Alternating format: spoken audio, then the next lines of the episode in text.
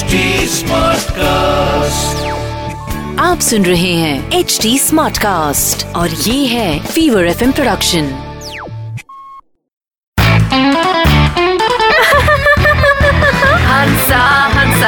आज वेदर कितना अच्छा है ने? हंसा हंसा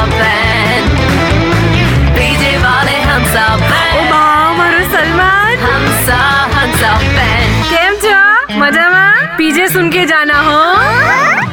हाय, आपको एक बात बोलूँ? मेरे बाजू वाले जो शर्मा जी है ने, पहले उन्होंने साइकिल ली। साइकिल चलाने से उनके पैर दुखे तो उन्होंने फिर बाइक ले ली। बाइक चलाने से उनकी पीठ दुखी तो फिर कार ले ली। अब कार चलाते चलाते पेट आ गया है तो जिम जाकर वहाँ पे भी साइकिल ही चलाते हैं। और ये रेगुलर साइकिल नहीं, इसको अपने लाइफ साइकिल कहते हैं। अरे पण, आज का पीजे तो सुनते जाओ।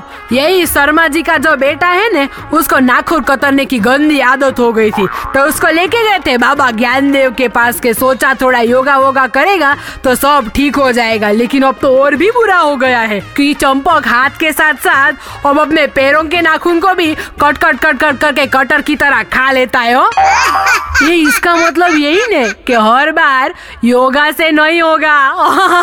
ये हंसा बे। हंसा बे। हंसा बेन के पीजे आपको हंसाएँगे हाँ से हाँ तक आप सुन रहे हैं एच डी स्मार्ट कास्ट और ये था fever FM production HD smart Smartcast.